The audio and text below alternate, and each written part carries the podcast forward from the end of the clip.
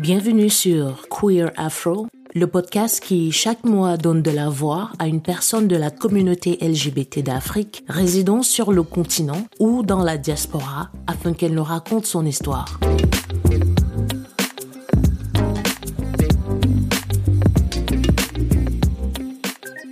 Bonjour à tous et merci d'être parmi nous. Donc aujourd'hui, notre invité s'appelle Keter et euh, je vais la laisser se présenter. Bonsoir Keter.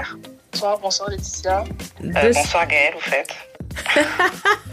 Merci d'avoir pensé à, à, moi, Elsie. Bonsoir. Alors, est-ce qu'il y a des sujets qui sont interdits ou qui sont tabous avant qu'on ne commence? Euh, Honnêtement, non. Si c'est pas l'intimité, il n'y a pas de souci. Alors, Keter, est-ce que tu es in the closet ou out of the closet? Je suis complètement out. Pour toi, c'est quoi être hors du placard? Pour moi, c'est déjà assumer euh, son orientation euh, envers soi-même, également auprès de ma famille, c'est-à-dire mon père, ma mère, mes oncles, tantes, cousins, cousines, tout le monde est au courant. Pour vous dire, je n'ai même pas eu besoin de faire de coming out parce que ça a été une évidence, je veux dire. Mes amis, tout mon entourage sait. Euh, donc voilà, je vis normalement, quoi. je sais pas. Pour qu'il n'y ait pas eu de coming out, il faudrait qu'il y ait eu des, des actions qui ont été posées auparavant. Mm -hmm. Comment est-ce qu'ils ont su? Mm. euh, Moi, j'ai découvert mon orientation très très tôt. Vraiment, c'était au primaire, je crois. Et je me comportais vraiment comme euh, un, un, véritable garçon. Enfin, j'étais un garçon. Et moi-même, j'étais convaincue que j'étais un garçon jusqu'à ce que mes seins poussent déjà. euh, j'ai été choquée de dire Ah, mais mes seins poussent. Du coup, oui, je, ramenais des, copines et pas des copains à la maison. Et euh, du coup, je, je, je, le présentais comme euh, ma petite amie. Et comme je dis, pour moi, c'était naturel en fait. Pour moi, c'était pas quelque chose d'anormal. Donc, j'ai toujours amené la chose de manière euh, normale. Je pense que c'est comme ça qu'ils ont compris euh, et non su. Des années plus tard, ma mère m'a dit, je l'ai toujours su, mais j'étais dans le déni jusqu'à ce que bah, je vois que ça continue en fait. Je continue à avoir que des copines et je me rends compte que en fait, oui, c'est ce que tu es. Donc voilà, ça passait par le fait que je ramenais des, des filles à la maison et pas, et pas des garçons. Peut-être aussi parce que je joue au foot. Ça, ça joue beaucoup. C'est un stéréotype, hein, mais bon, ça joue énormément. Et mon style aussi vestimentaire. Donc voilà, ça a été une évidence parce que j'ai toujours vécu comme ça. Et je n'ai pas eu à l'imposer. Comme je dis, c'était vraiment, j'ai banalisé la chose en fait. Donc euh, voilà. Ok, cool. Donc du coup, il n'y a pas vraiment eu de sortie du placard, quoi. Il n'y a pas eu de coming out. Ça a été, c'était naturel, donc ça coulait de soi. C'est ça, tout à fait. Est-ce que tu peux te présenter de manière officielle, ça, c'est-à-dire je suis ici, ici, ici et je fais ça? Parce qu'il y a une question qui arrive derrière et j'ai besoin d'avoir un contexte pour la poser.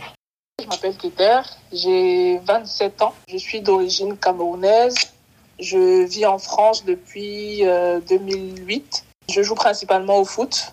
Je travaille également à côté comme euh, commercial en assurance. Mes parents, voilà, sont aussi d'origine camerounaise. Ma mère vit en France et mon papa est au Cameroun. D'accord. Quand tu dis euh, tu as amené tes copines à la maison, est-ce que tu vivais encore au Cameroun quand tu as commencé à le faire ou c'est quand tu as déménagé pour la France? Alors, quand j'étais au Cameroun, oui. Mais au Cameroun, ça n'a pas été présenté comme, euh, comme en France. C'est-à-dire, je les ramenais, mais sans avoir euh, de conversation, on va dire, avec mon père. C'est quelqu'un qui est très, comment je peux dire ça, culturel la culture africaine telle qu'on la connaît. Mm -hmm. euh, donc, je, je, oui, je ramenais des copines à la maison, mais il n'y avait pas de conversation avec mon père par rapport à ça. C'est-à-dire, il nous regardait, mais je voyais que dans ses yeux, c'était bizarre. Mais... Donc, il... excuse-moi de te couper. Il, il, savait que vous étiez ensemble, c'est ça? Mais il ne disait rien? Moi, honnêtement, je ne lui ai pas dit. Donc, je ne peux pas te dire s'il savait ou pas. Mais dans son regard, je voyais des interrogations. D'accord, ok. Mais conversation, on s'est assis pour parler de ça. À ce moment-là, il n'y a pas eu. La conversation, elle a été faite plus tard. Plus tard, quand, quand tu moi, étais... je suis retournée au Cameroun en vacances. D'accord. Donc après, euh, quand je suis arrivée en France, la première année, j'ai été euh, bah, dans un club de foot. Et il y a eu deux de mes coéquipières qui sont mariées, elles m'ont invitée. Ma mère, elle n'a pas compris pourquoi j'étais invitée à un mariage homosexuel. Et c'est là que je lui ai fait comprendre que bah, c'est normal. Elle m'a dit comment ça, c'est normal? Je lui ai dit, bah, c'est deux personnes qui s'aiment, c'est normal. Et là, pareil, j'ai vu dans son regard qu'elle se posait des questions. Et de fil en aiguille, je, je ramenais des, des, filles à la maison. Pas beaucoup, hein. Pas croire que je suis... Euh... on n'a rien assumé, hein. On n'a rien assumé. Je ramenais que filles à la maison. euh, parfois qui ont dormi. Il n'y en a qu'une seule qui a dormi. Et du coup, ma mère m'a dit, euh, du coup, c'est qui? Et spontanément, je lui ai dit, c'est ma petite amie. Euh, après, voilà, il m'a posé des questions, comment ça se fait, ça a commencé quand, etc. Elle a eu une très, très, très bonne réaction. Honnêtement, très, très bonne réaction. Donc, mais pour moi, je pense je ne considère pas ça comme un coming out, en fait. Pour moi, le coming out, c'est vraiment, je m'assois, j'ai peur, je dis, voilà, je, je, vous réunis parce que je vais vous dire quelque chose. Non, ça n'a pas été ça. Je l'ai dit comme ça, parce que pour moi, c'était une évidence.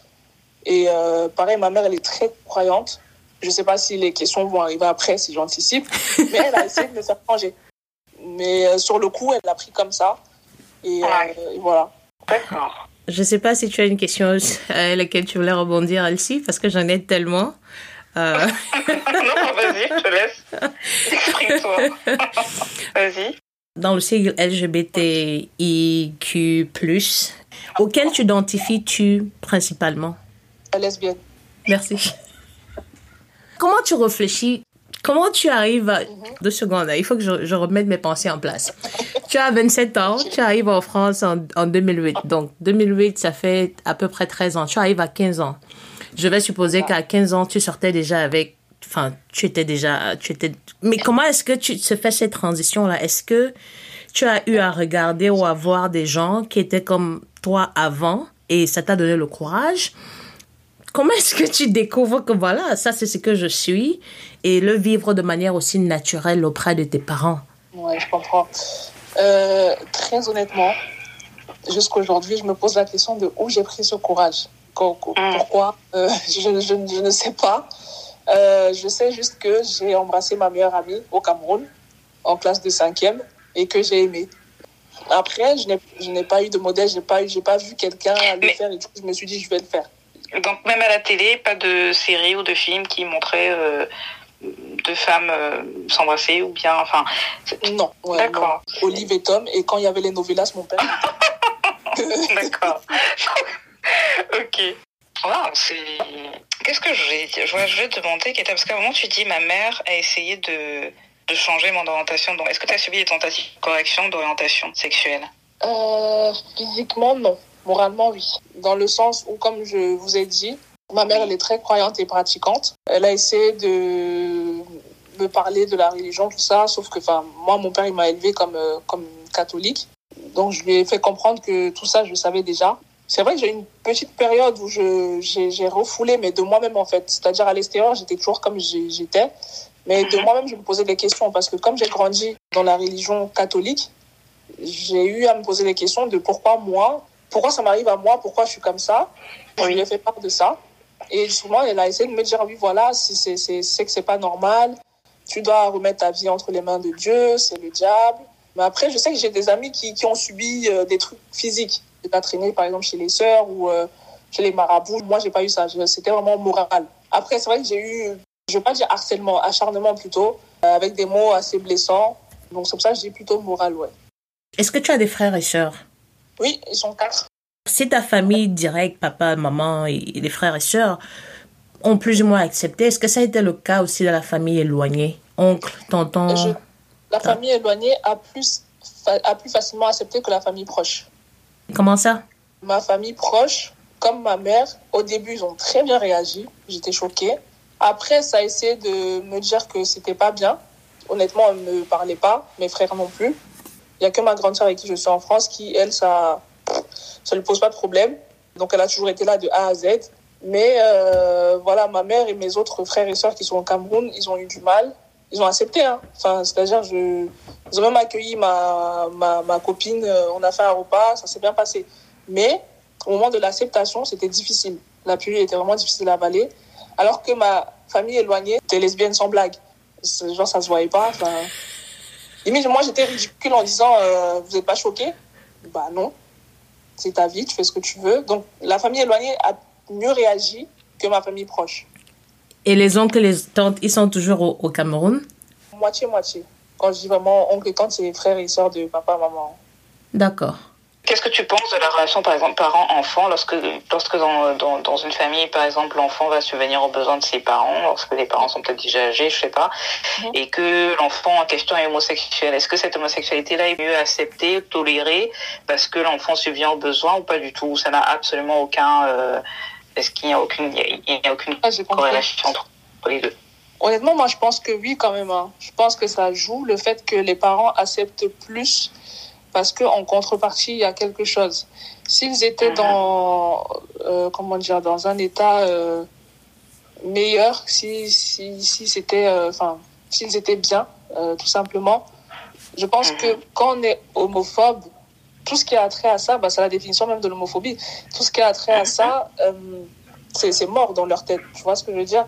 Mais parce que tu as besoin de ton enfant et ton enfant, malheureusement pour toi, est homosexuel, et, tu vas l'accepter parce que euh, il faut que son, ton enfant s'occupe Mais derrière. Euh, exactement. exactement. J'ai déjà eu le cas, c'est ça que je réponds comme ça. Euh, cool. Tu disais tout à l'heure en fait que tu as refoulé tes pensées, tu te demandais pourquoi toi, pourquoi ça t'arrive à toi. Tu as parlé de pression, est-ce que tu peux un peu revenir dessus? D'accord. Le questionnement a commencé vers mes 14-15 ans où j'ai eu vraiment eu conscience de la chose, où j'ai mis un mot sur ce que j'étais. C'est-à-dire avant, je savais juste que j'étais comme ça, vu que je n'avais pas d'exemple, je uh-huh. ne savais pas ce que c'était, je savais juste que j'avais une attirance pour les filles et que je me comportais comme un garçon. Après, il faut savoir que mon père, il m'a élevé comme un garçon. Quand j'ai élevé comme un garçon, c'est, je n'ai jamais mis mon pied à la cuisine. Il refusait que j'aille à la cuisine. Il coupait tout le temps mes cheveux. Je n'avais pas les oreilles percées. Il m'avait même dit, on ne tape pas les filles. Donc, jusqu'à ce que j'arrive en France et que, comme je vous ai dit, j'ai été invitée à un mariage homosexuel, je suis arrivée dans une équipe où pratiquement 95% des filles étaient homosexuelles. Je me suis dit, mais en fait, en fait, c'est ça. Si c'est ça, ce que j'ai lu dans la Bible, ça veut dire quoi? C'est bizarre. Pourquoi euh, Sodome et Gomorre a été détruit? Pourquoi Dieu n'accepte pas La remise en question, elle a commencé là, en fait. À partir du moment où j'ai pris conscience que ça existait vraiment, qu'il y avait un mot et qu'il y avait des personnes qui étaient comme moi. Et je me suis dit, en fait, c'est de ça qu'on parle dans la Bible. Là, ce n'était pas normal. Puisque j'avais mes idées catholiques, je me suis dit, mais ce n'est pas en accord avec tout ce qu'on m'a appris, en fait. Et puis, j'ai commencé un peu à me détester. Comment tu passes euh, de cette période-là à, à celle à laquelle tu es maintenant, où tu es complètement épanouie, totalement hors du placard? Qu'est-ce qui, Comment tu gères ta santé mentale au point où tu te retrouves où tu es aujourd'hui? J'ai vraiment traversé, beaucoup de choses, hein, que ce soit scolaire, etc. J'ai eu mon bac très très tôt, l'année qui suivait que je suis arrivée en France. Donc du coup, je suis partie faire une école de commerce loin de la maison. Mhm. C'était un choix où je voulais me retrouver seule. Pendant ce questionnement-là, je ne voyais personne, dans le sens où pas de garçon, pas de fille, je ne sortais avec personne. J'étais avec moi-même et mes pensées. J'ai commencé à faire des neuvaines carrément. J'ai beaucoup prié, j'ai fait pas mal d'insomnie. Je ne veux pas dire dépression parce que c'est enfin, fort comme mot, mais euh, je n'étais pas vraiment heureuse en fait. Et ça a duré pendant deux ans, les deux premières années. Et puis, tout le temps, je voyais en fait des, des gens qui étaient comme moi, qui étaient normaux, qui, qui vivaient normalement. Et euh, en échangeant avec eux, en plus, à côté de mon école, il y avait une association LGBT. Mm-hmm. Donc, je suis allée là-bas, j'ai rencontré des personnes. Euh, qui m'ont très bien accueilli, qui m'ont expliqué que voilà, c'est pas parce que euh, tu es croyante que c'est en désaccord avec, euh, enfin que c'est pas compatible. on est tous des enfants de Dieu, c'est comme ça qu'on est né, c'est pas que tu, enfin pour certains, c'est pas que tu le deviens, c'est comme ça que tu es né. J'ai raconté un peu mon histoire. Et de là j'ai commencé à m'accepter moi-même et à me dire mais en fait si je suis comme ça, ça fait combien de temps que je commence à prier, ça fait combien de temps que je prie, ça fait combien de temps que je vais à l'église, ça fait combien de temps que je confie à Dieu tout ce que je suis? Et il n'y a pas de changement j'ai toujours la même attirance, voire plus même. Je commence à, à, me voir avec une femme dans le futur et tout ça. Là, je me suis dit, en fait, stop. Stop, c'est bon, genre, je suis fatiguée de me faire du mal à moi-même. Et euh, je suis ce que je suis. Et de là, j'ai bah, déployé mes ailes. Donc, euh, tu n'as pas, enfin, en dehors de l'association, tu n'as pas eu euh, recours à un psychologue ou un spécialiste de la, de la question pour t'aider? Non, j'ai toujours réglé mes problèmes euh, seul. Est-ce que tu penses que la vie d'un psychologue peut aider peut-être les gens qui ne sont pas aussi forts moralement et qui n'ont peut-être pas accès aux ressources ou à une communauté telle que tu l'as rencontrée quand tu es parti en France? Honnêtement, je pense que oui. Hein. Je pense que oui, parce que euh, déjà sur le, le fait de s'accepter soi-même, euh, sur le fait de la pression sociale, la pression de la famille, franchement, je pense que les personnes LGBT ont un énorme poids. Et comme tu as dit, ce n'est pas tout le monde qui a les épaules pour supporter ça. Et le fait peut-être de s'ouvrir à une personne qui est étrangère à notre environnement, étrangère à notre vie, une personne neutre, je pense que ça peut aider, ouais, vraiment. En plus, c'est un spécialiste, c'est un psychologue qui peut vraiment euh, apporter ce soutien moral-là, en fait, à la personne. Je ne regrette pas de, n'avoir pas consulté un psychologue. J'aurais aimé le faire. Mais comme j'ai grandi à la dure, je me suis dit, je vais, je vais régler toute seule mon problème. Mm. J'aurais aimé parler à un psychologue. Je pense que oui, honnêtement, ça peut vraiment, vraiment, vraiment aider. Vraiment. D'accord. Est-ce qu'il t'est déjà arrivé de subir des mésaventures liées à ton orientation sexuelle? Que ce soit au Cameroun ou ici d'ailleurs C'est-à-dire des insultes ou des trucs comme ça? Oui, ou agression. Euh... Je, je, je, vais vous raconter un truc qui va, qui, va, qui va vous surprendre encore une fois, je pense. Je suis venue en France très tôt, comme je vous ai dit. Je suis rentrée au Cameroun en 2017, c'était la toute première fois, c'est-à-dire pratiquement dix ans plus tard. -hmm. euh, je sortais avec une fille qui était au Cameroun, qui était in quand même. Euh, -hmm. On a eu à se disputer en plein Yaoundé.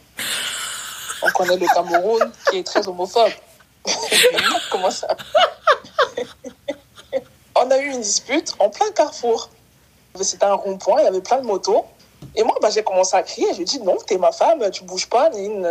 Et là, euh, elle, elle était gênée. Et je, vois qu'elle commence à avoir peur. Pour moi, j'étais libre, en fait. Je, je, tout ne m'importait vraiment peu. Parce que j'ai toujours vécu comme ça. Et ce moment-là, de, de, de, de, là, ils ont commencé à nous insulter.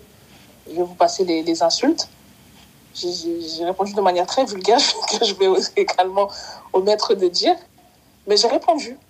Et je ne sais pas si le fait que j'assume et je réponde a fait que on me laisse tranquille à ce moment-là. Mais euh, ils étaient choqués. Et il y a un gars qui passait qui m'a dit, mais ma chérie, tu as le courage, hein.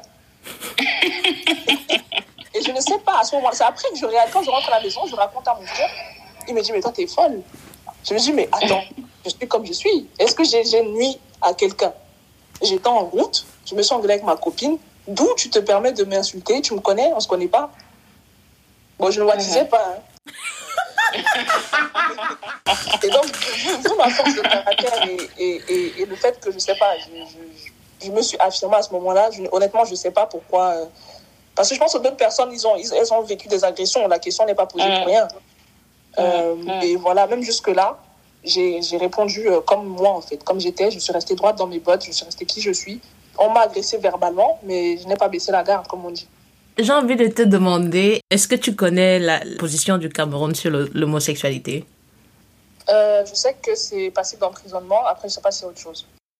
Est-ce que tu te, rend, tu te rendais compte à ce moment-là que tu peux être sous le coup d'une arrestation? Est-ce que ça t'a déjà fait peur d'être arrêté au Cameroun pour homosexualité? Euh, Au moment de la dispute, non. J'étais... Euh... J'avais les nerfs, donc je pas autre chose. J'imagine que tu étais ailleurs, oui, effectivement. non. Mais après, oui. Je me suis dit, je me suis quand même exposée. Je l'ai exposée, elle, surtout. Euh, du coup, j'ai commencé à faire un peu plus attention. Donc oui, j'ai réalisé, mais après. Ok. 2008, quand tu pars du Cameroun, c'est un peu l'époque où on était dans le top 50 avec le journal Anecdote. Est-ce que tu en as entendu parler en 2000, 2007, 2008 Alors, j'étais Jean École. C'est-à-dire, je partais à l'école, je rentrais à la maison. Honnêtement, non. Je, non, aucune idée. Parce que c'est que j'essaie de comprendre, en fait. C'est un peu la question que je voulais poser. Tu as commencé à y répondre quand tu parlais de ton refoulement et des, des associations, mais je voulais savoir si les médias, à un moment donné, ont joué un quelconque rôle dans ton acceptation. Est-ce que les médias, que ce soit au Cameroun ou en France, t'ont aidé de quelque manière que ce soit? En France, plutôt au Cameroun, comme je, comme je t'ai dit, je n'avais pas conscience de ce que j'étais réellement, en fait. Euh, je pense que j'avais une attirance, donc euh, en plus, j'étais pas au courant de l'actualité, tout ça. Tout ce qui m'intéressait, c'était jouer au foot et courir derrière les filles. Donc, je m'intéressais pas à, à l'actualité. C'est plutôt en France où euh, ça parlait beaucoup de ça. D'ailleurs, je me rappelle, c'était un dîner en famille et je ne sais plus en quelle année c'était. Il y a eu le début de la manif pour tous. De là, je me suis dit, mais ouais, en fait, c'est enfin, s'il y a autant de gens qui, qui militent même pour, pour ça, pour nos droits, ça me conforte dans mon idée. Je ne suis pas euh, une extraterrestre, je suis pas, euh, voilà, je suis Kéter qui aimait pas, tout simplement. Donc euh, les médias français plutôt. Est-ce qu'aujourd'hui tu, tu milites pour une quelconque association, que ce soit pour les droits de l'homme ou pour les droits des, des LGBT Je suis dans, je vais pas dire association, pas officiellement on va dire en tout cas, mais il y a certains, il y a pas mal de groupes WhatsApp LGBT de la diaspora, surtout au milieu sportif. Donc association proprement dit non, on fait pas partie, mais euh, regroupement pour aider euh, celles qui ont encore du mal avec ça, que ce soit euh, sur le territoire camerounais ou à l'étranger. Je ne sais pas si j'ai répondu à la question. Oui, oui, oui, parfaitement. Parfaitement. Bah, J'avais une question pour Keter, parce que tu, as beaucoup parlé de religion tout à l'heure. Tu dis que tu as été élevée euh, dans la religion catholique, ta mère est très croyante, euh, et toi-même tu es très croyante. Du coup, quel est ton rapport à, la religion? Est-ce qu'aujourd'hui, pour toi, est-ce qu'on peut être euh, une personne queer et être euh, religieux? Est-ce que les deux sont compatibles?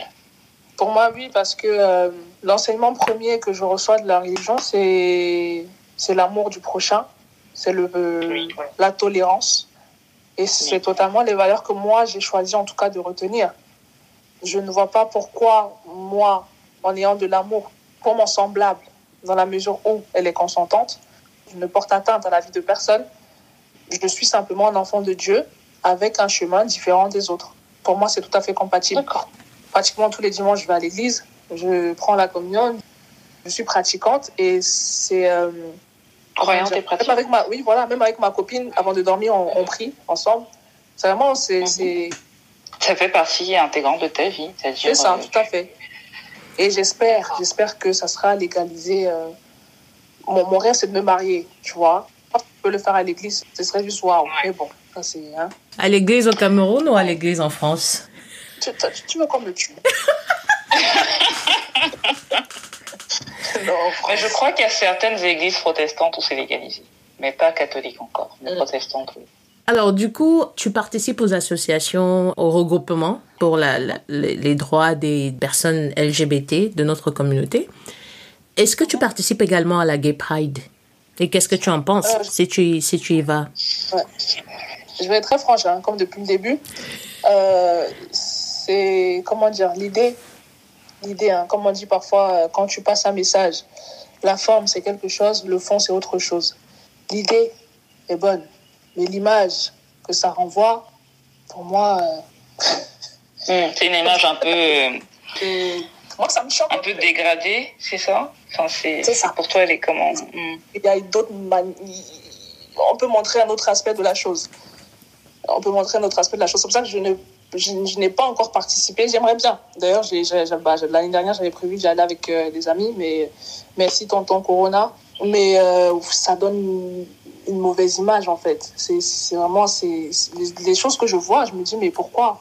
Ça dessert la, la cause pour toi? Exactement. Exactement. Parce que quand, par exemple, j'ai déjà eu à le voir euh, avec mes parents et on dit ah mais c'est ah c'est comme ça que vous êtes ah c'est comme ça. Je dis bah non non non ça c'est non c'est eux c'est leur marche ils, ils font le show je suppose. Mais malheureusement bah quand les gens voient ça en fait l'image que ça envoie c'est vraiment euh, c'est négatif quoi. Bah, du coup, j'ai envie de, de j'ai envie d'a- d'empiéter sur ce chemin-là. Qu'est-ce que tu penses de l'arrestation de Shakira aujourd'hui au Cameroun? Puisque au moment où on l'enregistre, il est encore en, il est encore en détention. Je dis, qu'est-ce que tu penses de l'arrestation de Shakira au Cameroun? Ah, euh, j'ai signé la pétition. Déjà j'ai vu une pétition qui est passée. Mhm. Euh, pour moi, je trouve que c'est, comment dire, exagéré dans le sens où des droits humains, c'est exagéré. C'est pas exagéré parce que malheureusement, si on suit les lois, c'est comme ça. Si tu vis dans un pays où il y a des lois qui sont fixées, tu dois respecter ces lois-là. Je suis née au Cameroun. Je suis repartie au Cameroun plusieurs fois. Je n'ai pas crié haut et fort mon orientation. Je n'ai pas provoqué, en fait. Je n'ai pas cherché les caméras, qu'elles soient braquées sur moi. Je fais partie de l'équipe nationale, par exemple. Je n'ai pas cherché à ce que les, les caméras soient braquées sur moi. Et je pense que c'est là où ça dessert Shakiro, c'est qu'il a été dans la provocation. Enfin, je ne sais pas si on doit l'appeler il ou elle, du coup. Je crois que le nom ira au lieu d'utiliser des pronoms. Euh, Shakiro a été dans la provocation. Vraiment dans la provocation. Et je pense que Shakiro est mal entouré. En tout cas, a été mal entouré, mal conseillé. Et malheureusement, ce qui devait arriver arriva. Et c'est très, très malheureux. Je ne suis pas du tout d'accord avec ce qui, et qui arrive à Shakiro, comme j'ai dit, j'ai signé la pétition. Moi, ça me fait mal au cœur, en fait, parce que oui, on aimerait tous crier haut et fort que je suis comme ça, je suis libre. Mais on est dans un, moi j'appelle le Cameroun une mini-dictature. Donc, euh, on ne peut pas se permettre de faire n'importe quoi, en fait. Moi, j'ai eu la bêtise de, de, me prendre la tête comme ça en public, mais j'ai réalisé après où j'étais et quelles sont les sanctions que j'encourais? Et je ne sais pas si chacun aura eu conscience de ça. Je, honnêtement, je ne sais pas. Quand je voyais ces directs ou euh, les choses, je me disais, mais, mais qu'est-ce, qu'est-ce que c'est? Pourquoi? Pourquoi, en fait? Pourquoi la provocation? Peut-être c'était une forme de... Je ne sais plus comment ça s'appelle en philosophie. Euh, provoquer pour choquer. Mm. Interpeller. Peut-être c'était ça. Mais c'était au mauvais endroit. C'est pas là qu'il fallait faire ça. Mais les combats des, des, des, LGBT se sont faits avec des personnes qui sont montées au créneau. Donc, du coup, comment faire évoluer la cause des LGBT au Cameroun pour toi? Quelle serait la meilleure démarche? Être, euh, être soudés, être tous ensemble. Tout le monde ne peut pas être Martin Luther King, tout le monde ne peut pas être Nelson Mandela.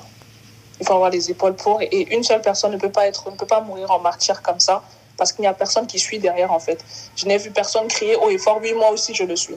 Hmm. Tu vois ce que j'ai vu personne crier, oui, moi aussi, je suis comme ça libérer Shakiro, je suis comme ça.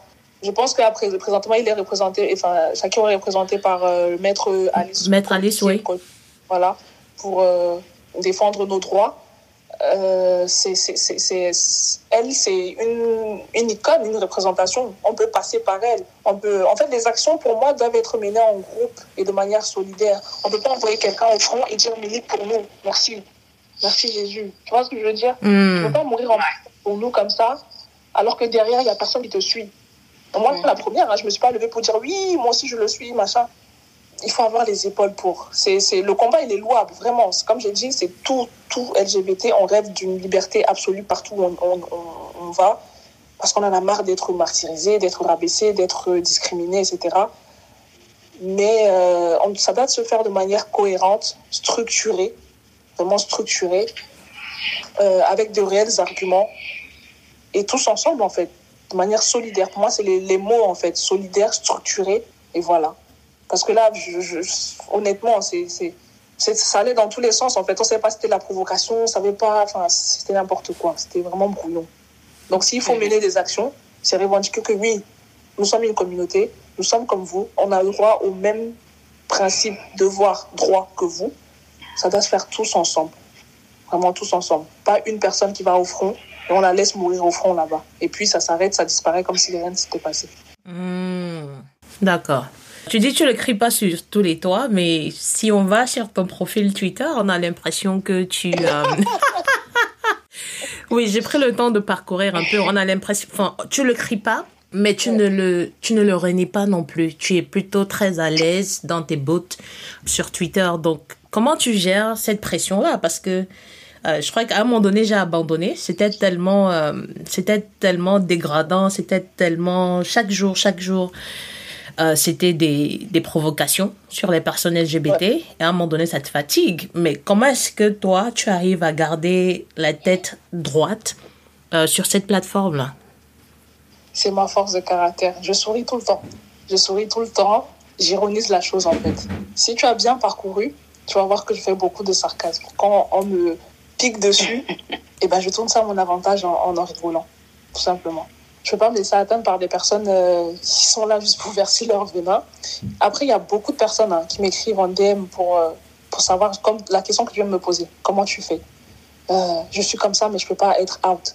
Est-ce que tu peux me conseiller? Machin, machin, beaucoup, vraiment beaucoup. Et rien que pour ces personnes-là aussi, je ne peux pas donner raison ni satisfaction d'être triste par rapport à ça. C'est comme dans la rue, on m'a déjà dit sale noir. Ben oui, merci, je sais que je suis noire. Tu vois ce que je veux dire? Mm. c'est pas... Je me laisse pas, en fait. Euh, je comprends hein, que ça peut être dur, c'est lourd, c'est vraiment lourd. Tous les jours, c'est ça. Mais je tourne ça à la rigolade, en fait. Et ça devient à mon avantage. Du coup, la personne ne sait plus quoi dire. Il faut prendre des leçons de... Et je crois que c'est la raison pour laquelle un peu ce... Oui, c'est la raison pour laquelle ce podcast existe, parce que ta sortie du placard ou ta non-sortie du placard a été tellement naturelle que si beaucoup pouvaient emprunter ce chemin, je crois que ça rendra les choses un peu moins bizarres. Voilà. Et se dire qu'il y, a, des personnes comme toi euh, qui, ont, qui ont réussi à, à franchir ce cap-là de manière naturelle sans pour autant choquer ou heurter les mœurs d'autrui. Est-ce qu'aujourd'hui tu es en couple? Euh, Comment se passe ta relation? Est-ce que ta partenaire euh, est en dehors du placard également? Et est-ce que vous souhaiteriez fonder une famille? Euh, Je vais répondre de manière aussi complète que tes questions. Je suis en couple. je suis en couple. Et je pense que Gaëlle a la réponse. Mais bon. Depuis combien de temps d'ailleurs? Ça fait. Attends, on quelle année là? 2021 Un an. Oula. Ouais.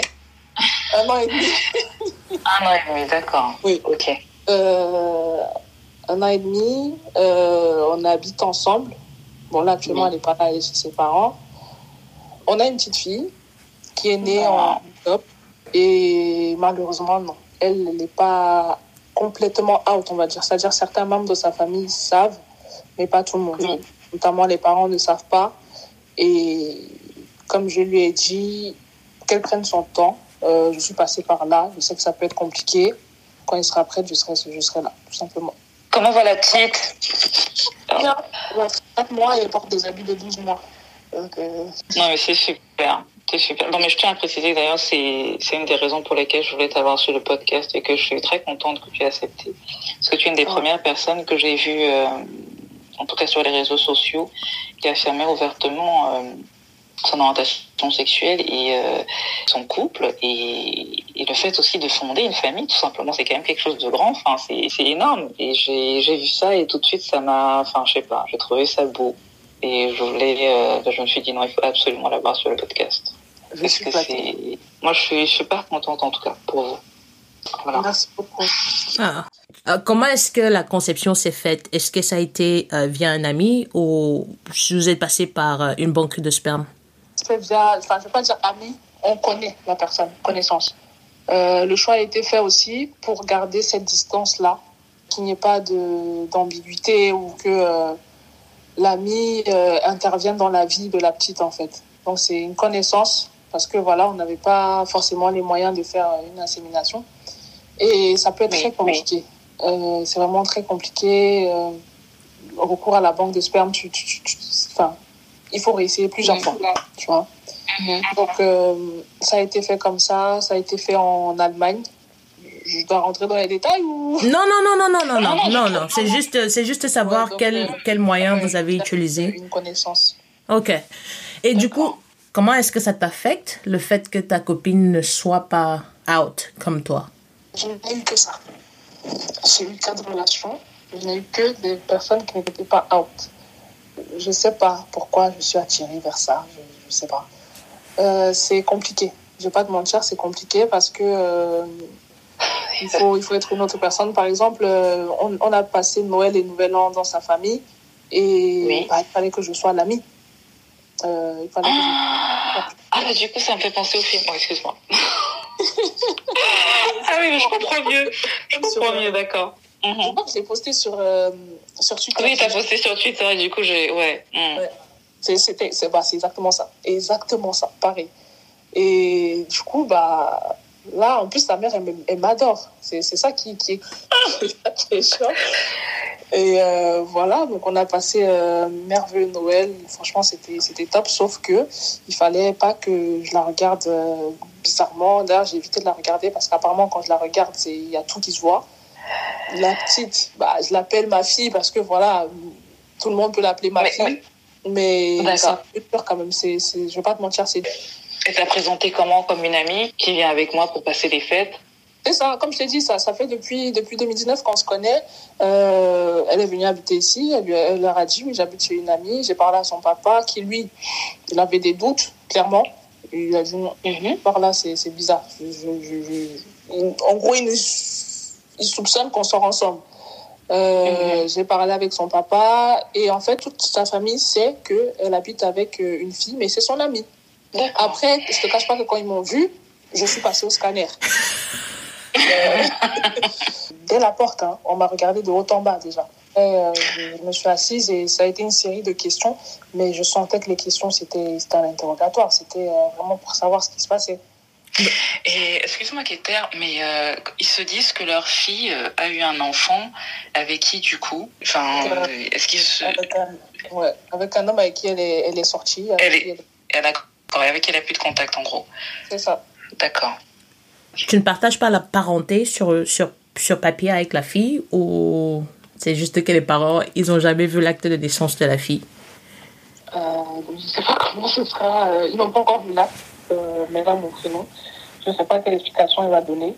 Euh, mais oui, sur les. euh, comment dire Je ne pouvais pas la reconnaître parce, parce que, pardon, il fallait qu'on soit euh, légal, enfin, que ce soit reconnu qu'on vive légalement ensemble. Il y a un tas de, enfin, une tas de papas à, à côté pour pouvoir reconnaître en Mhm. fait l'enfant de manière légale. Mhm. Euh, donc pour l'instant. Euh, la case euh, coparents, on va dire, est vide. Mhm. Mais, euh, mais en tout cas, enfin, les parents n'ont pas encore vu l'acte, hein, je pense. Enfin, en tout cas, pas que je pense, ils n'ont pas encore vu. Et même sur son bracelet d'hôpital, il y avait, euh, c'était d'autres, c'était euh, son autre prénom et son nom. Peut-être c'est la dernière question avant qu'on ne passe à, à la partie la plus... Enfin, l'avant-dernière, Ouais. avant qu'on ne passe à la partie la plus fun de, de l'interview. Aujourd'hui, quelles sont tes relations avec tes parents? Mhm. Mhm. C'est des autres. En fait, je pose la question par rapport à un tweet de, janvier 2021 où tu as dit ensemble vide. Tu répondais à un tweet euh, parlant de la relation avec ton papa. C'est, ça a toujours été comme ça, très distant. La relation avec mon père, en tout cas, n'a aucun rapport avec euh, mon orientation. On a toujours été euh, comme ça, distant. Après, ma mère, c'est les montagnes russes. C'est-à-dire, je ne sais pas si elle a des absences, je ne sais pas si elle a des flashs. Je n'arrive pas à la suivre. D'ailleurs, j'ai arrêté d'essayer de la comprendre. Un jour, euh, ça va très bien. Un autre jour, elle pète un câble parce que je suis, je suis lesbienne. Et le lendemain, elle vient me dire je t'aime. Voilà. Donc, je... Les montagnes russes avec ma mère, et comme j'ai répondu, néant avec mon père. Tu es proche de tes frères? Euh, oui, très. Alors, vu que tu n'es jamais sorti du placard à proprement parler, quel est ton point de vue sur la question du coming out? Est-il nécessaire de faire son coming out C'est, euh, comment dire? En fait, ça peut ôter d'un d'un doute chez les personnes. Ça ôte d'un doute. Dans la mesure où, voilà, tout s'éclaircit, on pose euh, carte sur table, on met les, les points sur les i et on s'affirme en fait en tant que personne. Ça, ça permet de, de s'affirmer et d'affirmer sa sexualité. Après, à contrario, je, je trouve ça dommage en fait qu'on ait à le faire ou que les gens se sentent obligés de le faire. Tout ça parce qu'il s'agit d'intimité, il s'agit uniquement de sexualité. Et les hétéros ne font pas de coming out ou ne font pas des assises pour dire bonjour tout le monde. Je voulais vous dire que je suis hétéro. Non. Alors pourquoi nous, LGBT, on devrait déclarer notre sexualité Ça veut dire que ce n'est pas quelque chose de normal, ce n'est pas quelque chose qui entre dans la norme, alors que c'est tout à fait normal. Je suis controversée un peu entre les deux. C'est-à-dire, euh, voilà, je, je, je- j'aurais voulu vraiment qu'on passe cette étape-là, que, que ça n'existe pas, le coming out. Mais euh, je pense quand même que euh, dans le contexte actuel, culturel et tout ça, c'est important de le faire parce que voilà, ça permet voilà de crever l'abcès parce que c'est un sujet qui est très souvent tabou même. Ça permet de crever l'abcès, ça permet de mettre euh, les choses au clair et, et éclaircir tout le monde et que tout le monde euh, soit au courant de qui on est réellement en fait. Est-ce qu'il y a, il y a une question peut-être que tu aurais aimé qu'on te pose qu'on t'a pas posée? Hum, honnêtement, non, je vois pas. Je pense qu'on a, on a pas mal échangé, non Quel est ton souhait pour la communauté LGBT de ton pays? Euh, Que les mentalités changent, qu'on puisse enfin être euh, libre, parce que ce n'est que ça qu'on demande. On fait de mal à personne. Et d'autant plus que je trouve que c'est un peu hypocrite parce que nous savons tous que dans les administrations, il y en a. C'est dommage en fait que un citoyen lambda puisse être condamné alors que ceux qui font les lois, pas tous, mais ceux qui font les lois le sont également. Mm. C'est, comme j'ai dit, c'est un rêve pour moi de me marier. Et ce serait vraiment bien. Et même le fait qu'on exclue, en fait, les LGBT du Cameroun, je pense qu'il y a vraiment beaucoup de personnes qui peuvent apporter à notre pays.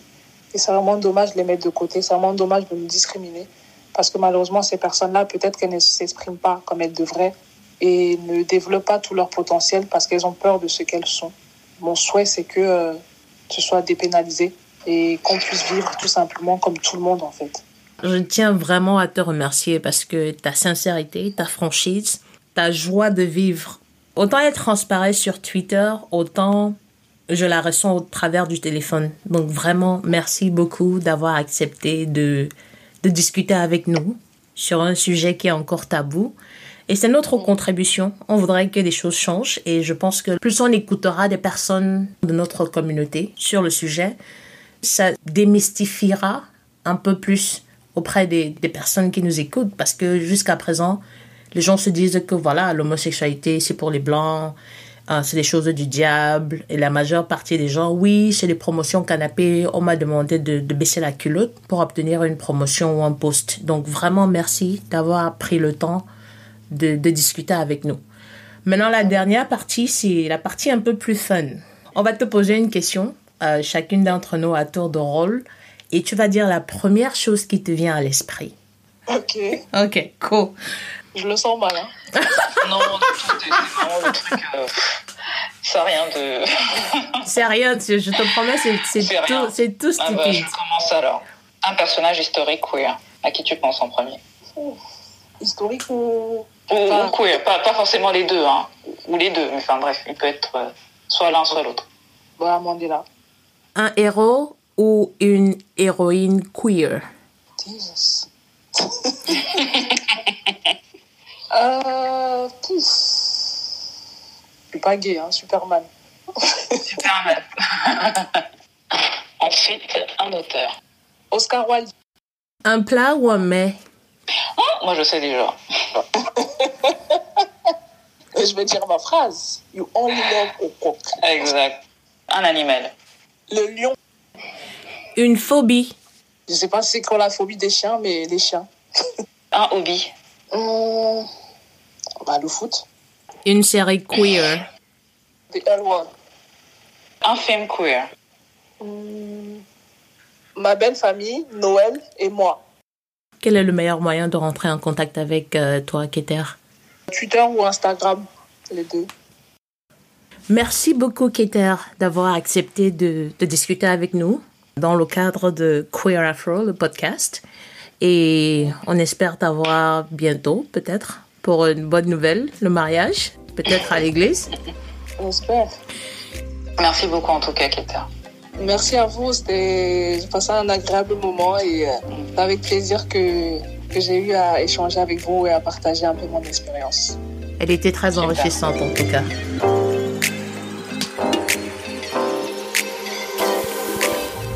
C'était tout pour cet épisode de Queer Afro, le podcast. Merci de nous avoir écoutés. Le podcast est disponible sur toutes les plateformes de téléchargement de podcasts et n'hésitez pas à nous envoyer votre feedback ou vos questions via notre compte Twitter at queerafro ou à l'adresse email podcast at queerafro.com. D'ici là, sortez couverts et à bientôt. À la prochaine. Thank you.